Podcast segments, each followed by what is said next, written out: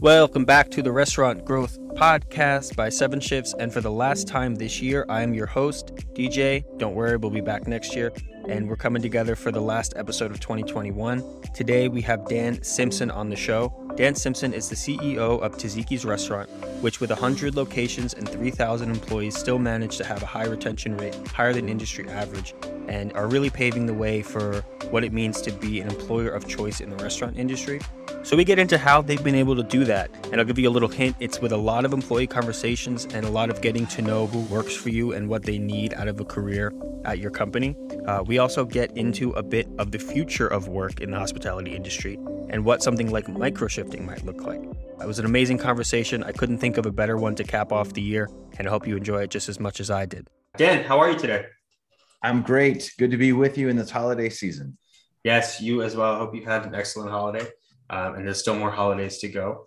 Um, but yeah, just wanted to kind of go in. Uh, Dan Simpson, CEO of Taziki's Restaurant, tell us what you and Taziki's are all about. Thanks a lot. Yeah, great to be here. Uh, we like to say at Taziki's that we offer the world a fresh celebration of the Mediterranean diet. Most everybody's familiar with the Mediterranean diet, very popular year over year. Um, not just a healthy way to eat, but really a healthy way to live. Um, and the, that whole idea is you know really about living in community living an active lifestyle and then just p- being intentional about the way that we eat whether it's like plant-based and adding the right amount of proteins and absolutely a glass of wine to celebrate the highs and the lows of life and so that's what we're all about trying to offer nutritious and delicious food for the whole family one of the great things about taziki's is is just that our our typical customer might be a working professional female who brings her kids and her husband or coworkers but people come to Taziki's and they stay for life, which we're excited about. But um, Taziki's is also, um, we take a lot of pride in it's a place where a lot of people come for a job and they stay for a career. And so it's a it's a place where they're makers, they're creators, right? They take a lot of pride in the food that they make because they see it starts with whole ingredients and they see how amazing it tastes for our guests. And then lastly, I would say like we're we really strive to be a part of the community no different than the essential qualities of a school and a church and the nonprofits and the businesses. Taziki's wants to be a place that brings people together around great food. And we're, you know, as a company right now, we're we're approaching our 100th unit. We're in 17 states, originally in the southeast and growing out from there. And we have come through the pandemic, not just surviving but thriving. And we're excited for all that lies ahead. How many employees would you say you have across all of those locations? Yeah, across all there there are over 3,000 employees. Yeah, you think about I mean particularly, you know, we always say like many do like we're in the people business or we're only as good as our people and that's true. It takes on new meaning when you are faced with furloughing people, you're faced with being the provider of income for people's families, their lives, their kids, their dreams. It's a lot of responsibility and we're really grateful that even where we had to do some select furloughing, we were able to bring essentially everybody back on board very quickly and it stayed in that posture the whole time. It's amazing. And being able to, you know, unfortunately have to furlough those folks, but being able to bring everyone back, you've been able to kind of keep staff and retain your staff um, at a pretty high, high rate, higher than industry average, even through the pandemic and, and into today.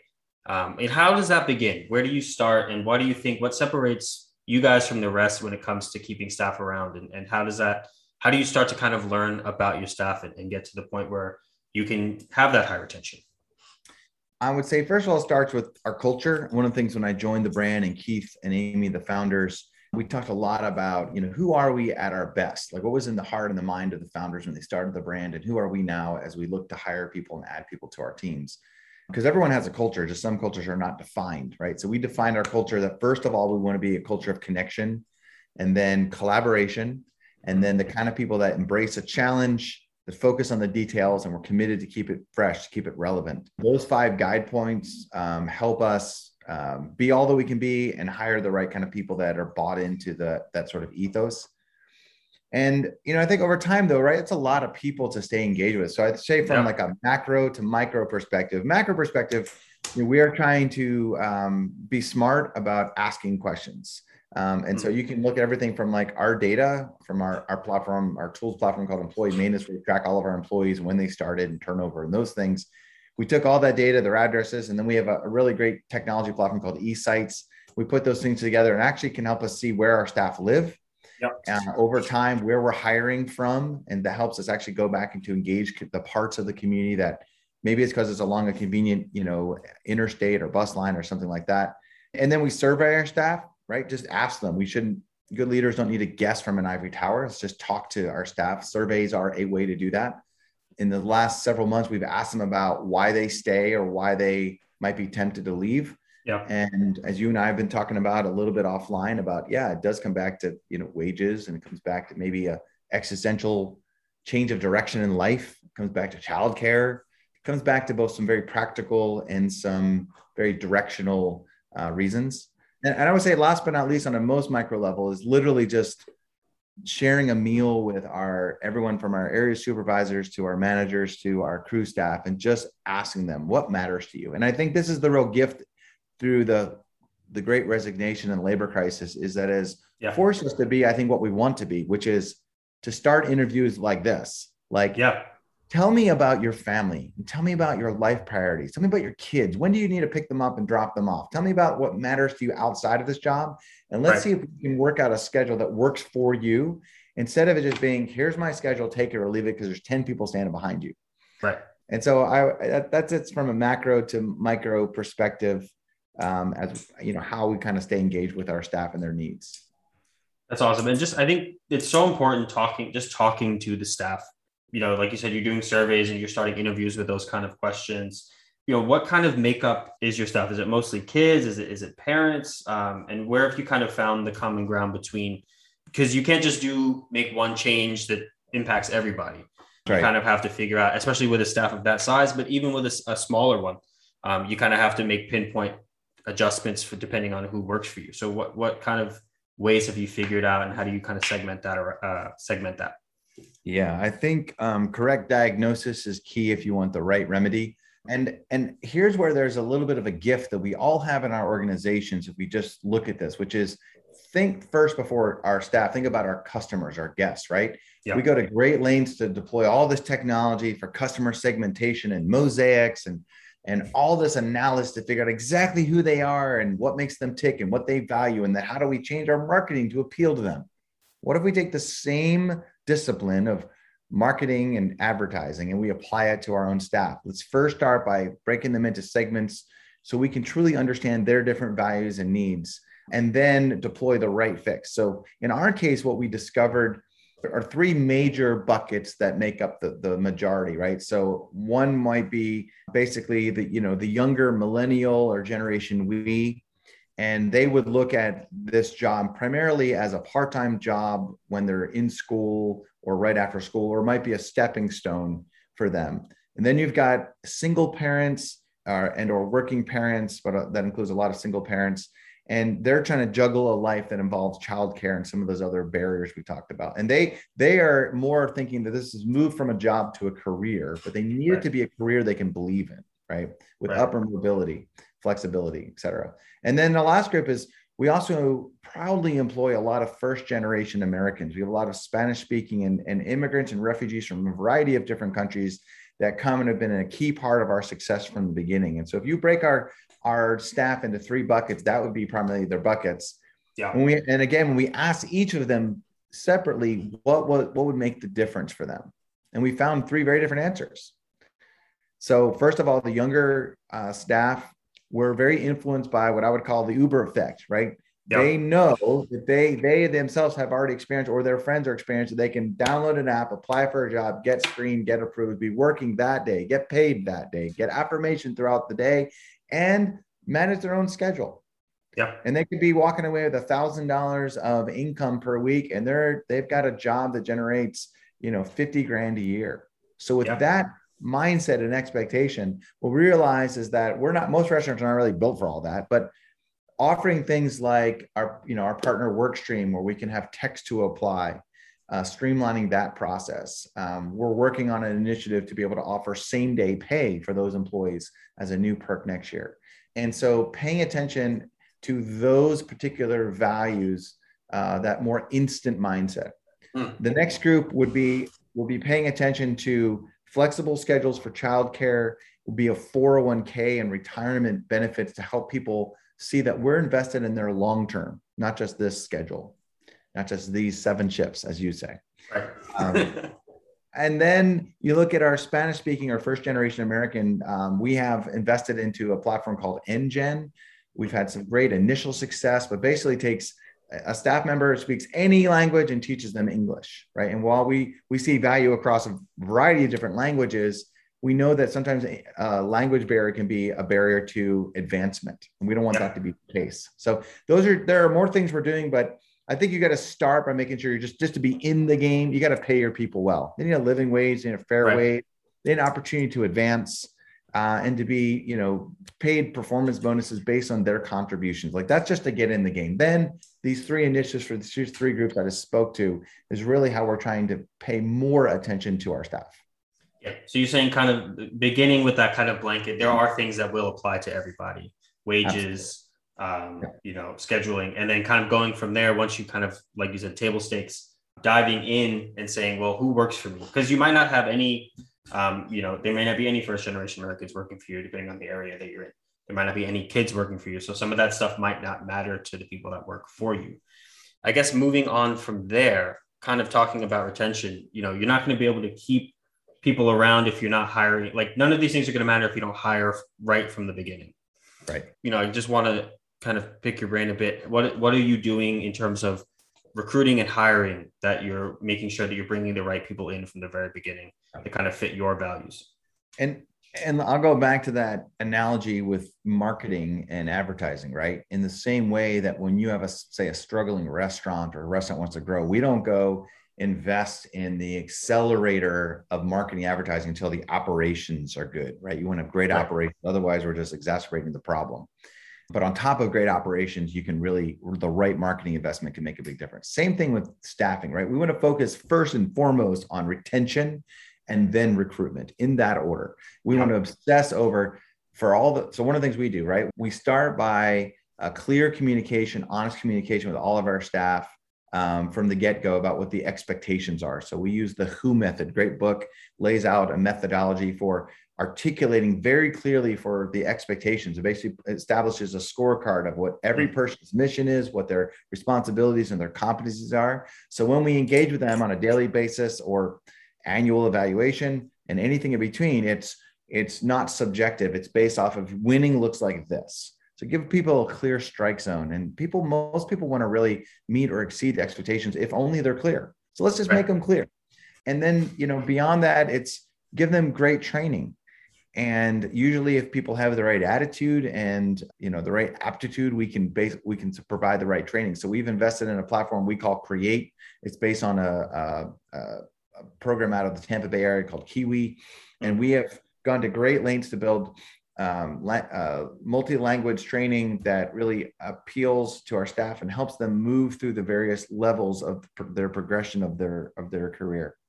Those are those are some of the some of the key pieces. And then along the way it's you know it's if you invest in great people then they are your best resource for referrals to their friends their classmates their roommates their colleagues because um, only if it's a great place to work they're going to want to naturally not just for the couple hundred dollar referral bonus but they're going to naturally work around more people they love right and that's one of our aspirations right. is that Taziki's is a place where you where people love to work um, and anything short of that, we feel like we failed. And that goes back again, full circle to culture. That yeah. cannot be a mantra or an aspiration. It needs to be, you know, does the manager know their staff and care about their staff inside of work and outside of work? Are they honest with them and uh, not only praise and giving more opportunity to the A players, but coaching up the B players and confronting the C players to make it very clear how they can they can not get stuck in that doghouse, right?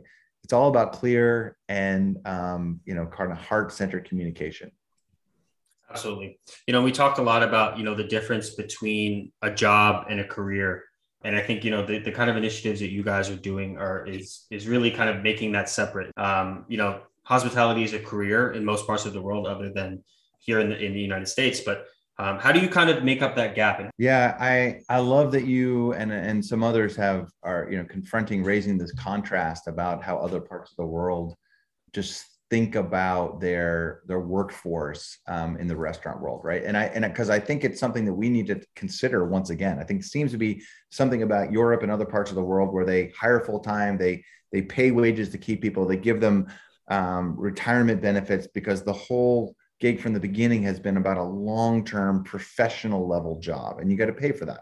Yep. Versus in America, I think our our vastly entrepreneurial spirit and that everyone is starting at the bottom and everyone's trying to race to the top that mindset has really informed this idea that there would just be this you know endless amount of part-time jobs that would just move on and i think maybe in a qsr world that still can work just fine um, i think when you elevate to a fast casual in our case kind of an elevated fast casual that has some of the benefits of even fine dining yeah. as far as the quality of the food and quality of the service that becomes more challenging, right? And so some of these idea of the like micro shifting is possibly what our future looks like.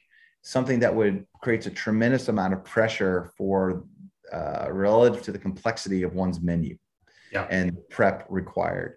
So I think I think the first thing is before we rush in to solve the problem, I think we do need to stop, have time of self reflection, and say, okay, that maybe the things that got us here are not going to get us there into right. the future.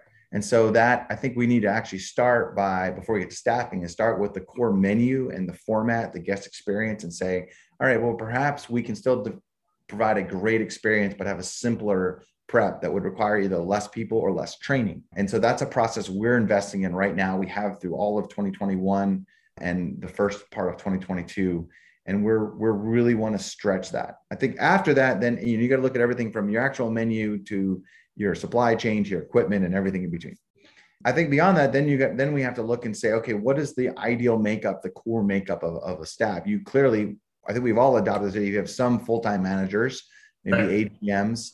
Uh, one one tactic many have deployed during this time is actually expanding the the the roles and the number of people that we actually employ full time. It's kind of a move towards that European model a little bit. Yeah. And we've had to adjust benefits likewise. And so now, you know, now we what we're going to have to figure out is okay, what are we left with then? Is there enough? Uh, if we could reduce our our labor and prep by say 20%, is there an increase the number of full-time employees? Is there enough part-time labor there for us to pull from? And or do we have to go all the way to micro shifting? Do we have to go all the way to people that are you know the looking for the uber version of restaurants and they just right. want to pick up shifts here or there very painful for restaurants, but I can see why very appealing for some staff, at least for a season of life.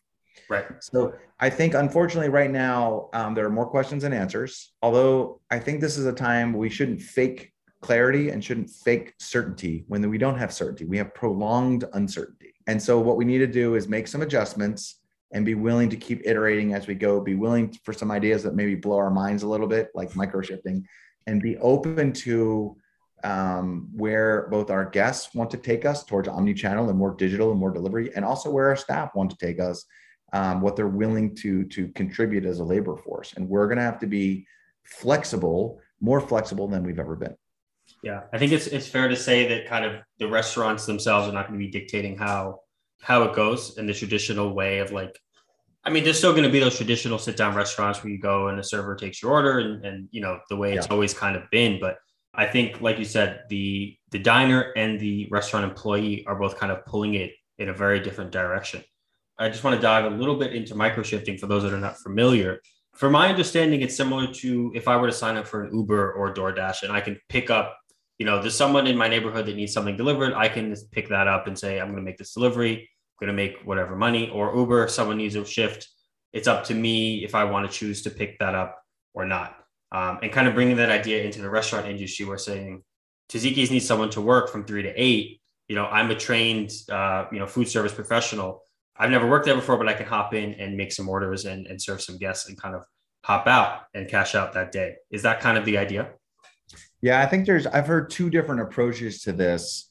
And one is more like what you just said is basically is, is leveraging the gig economy mindset and existing network and creating a platform similar to Grubhub or, or, or Uber, Uber Eats, that would allow this workforce, a marketplace for this workforce to see and pick up shifts that they're pre-qualified for. Yeah. That's that's one way. Now, before we go on to the second way, there there are some some levels of that, right? There's the I would go back to the complexity of one's menu and the task at hand is really what dictates the viability of that idea. Right. So if you're talking about cashier, probably the easiest, or dishwasher, those two probably bookends, they're the probably the most transferable skills. If you have, say, been certified on whatever it is, Aloha or Micros or Toast or Square or fill in the blank, then that is a a somewhat transferable skill, although the setup of these various platforms can make that be, you know, more or less easy.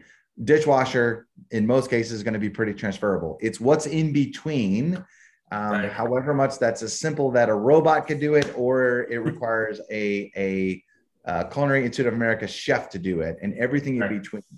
Okay, so that that is the problem. Why again, I would say that that, that model works probably better for QSR, and and and the more advanced you go up the the chain, the less. Okay, the other way to think about this would be, well, if most restaurants have say 100% to 150% turnover every year, this churn creates a dynamic whereby a whole bunch of people have already worked at your restaurant, say Taziki's, and they already know how to do some or multiple tasks at Taziki's. And if they were not just to leave and never see them again, but leave, maintain some low level of certification, right. and join a broader network, this marketplace of gig workers, essentially, then they then then I could access them again. I could tap right. back into that former employee network, if you will, right? And so if you think about that now I that that might solve a little bit of a problem because now they can not only have worked at said point of sale, but now I know that they've worked on the roll up station at Taziki's, and I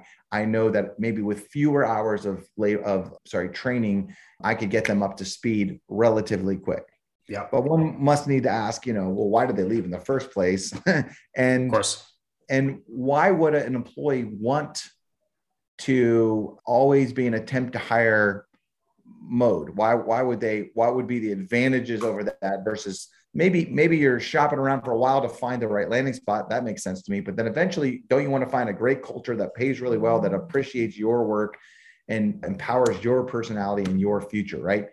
Eventually it seems to me that most anybody would want to have a landing spot. So i'm not sure about the viability of that long term. We're going to find out. But i think those are the two rationales of how some early start companies are thinking about this. Yeah, and it's it's a super interesting concept, and you know I think there's even another way to think about it too would be, and maybe you can speak and see if this is something that's kind of being talked about, but you know maybe you're in a college town or an area with a lot of kids, and maybe instead of having 12 employees, you have 30 people that know what they're doing, and maybe they can only work five hours a week, but that's kind of how you make up that gap. You know, I was talking to my brother and he's he's an RA at his school and he's like, I can only work 10 hours a week. I was like, he's like, what job's gonna hire me for 10 hours a week? I was like, I honestly don't know, but you know, micro shifting may be the future of that, where it's, you know, I've got a little bit of time and I want to work a little bit, so I can do that. Um, yeah, that's right. I actually have. It's funny you say that. I have a firsthand experience. Uh, one of my first forays into the restaurant space was was launching and managing six different restaurants. At Taziki's was one of them as a wow. franchisee, and and it was on a college campus, and we yeah. were you know, we accepted meal plan as a form of payment, and we had no choice but to adopt micro shifting. And it was, well, I got classes and five hours available to you, or six hours. Now you lose a lot of efficiency. We had to be really creative, piecemealing together, but you know, there were there was no other option. And so we made it work. And perhaps the future involves some of the same challenge.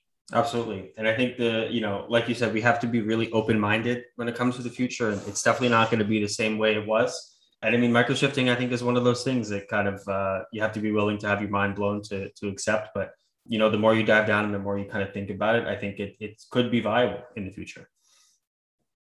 Yeah. One other thing to add is there's a, you know, we're talking mostly about the human side as we should, but there's also a technology side. Much has been made about online ordering and mobile ordering and, yeah. and marketplace ordering and all of that.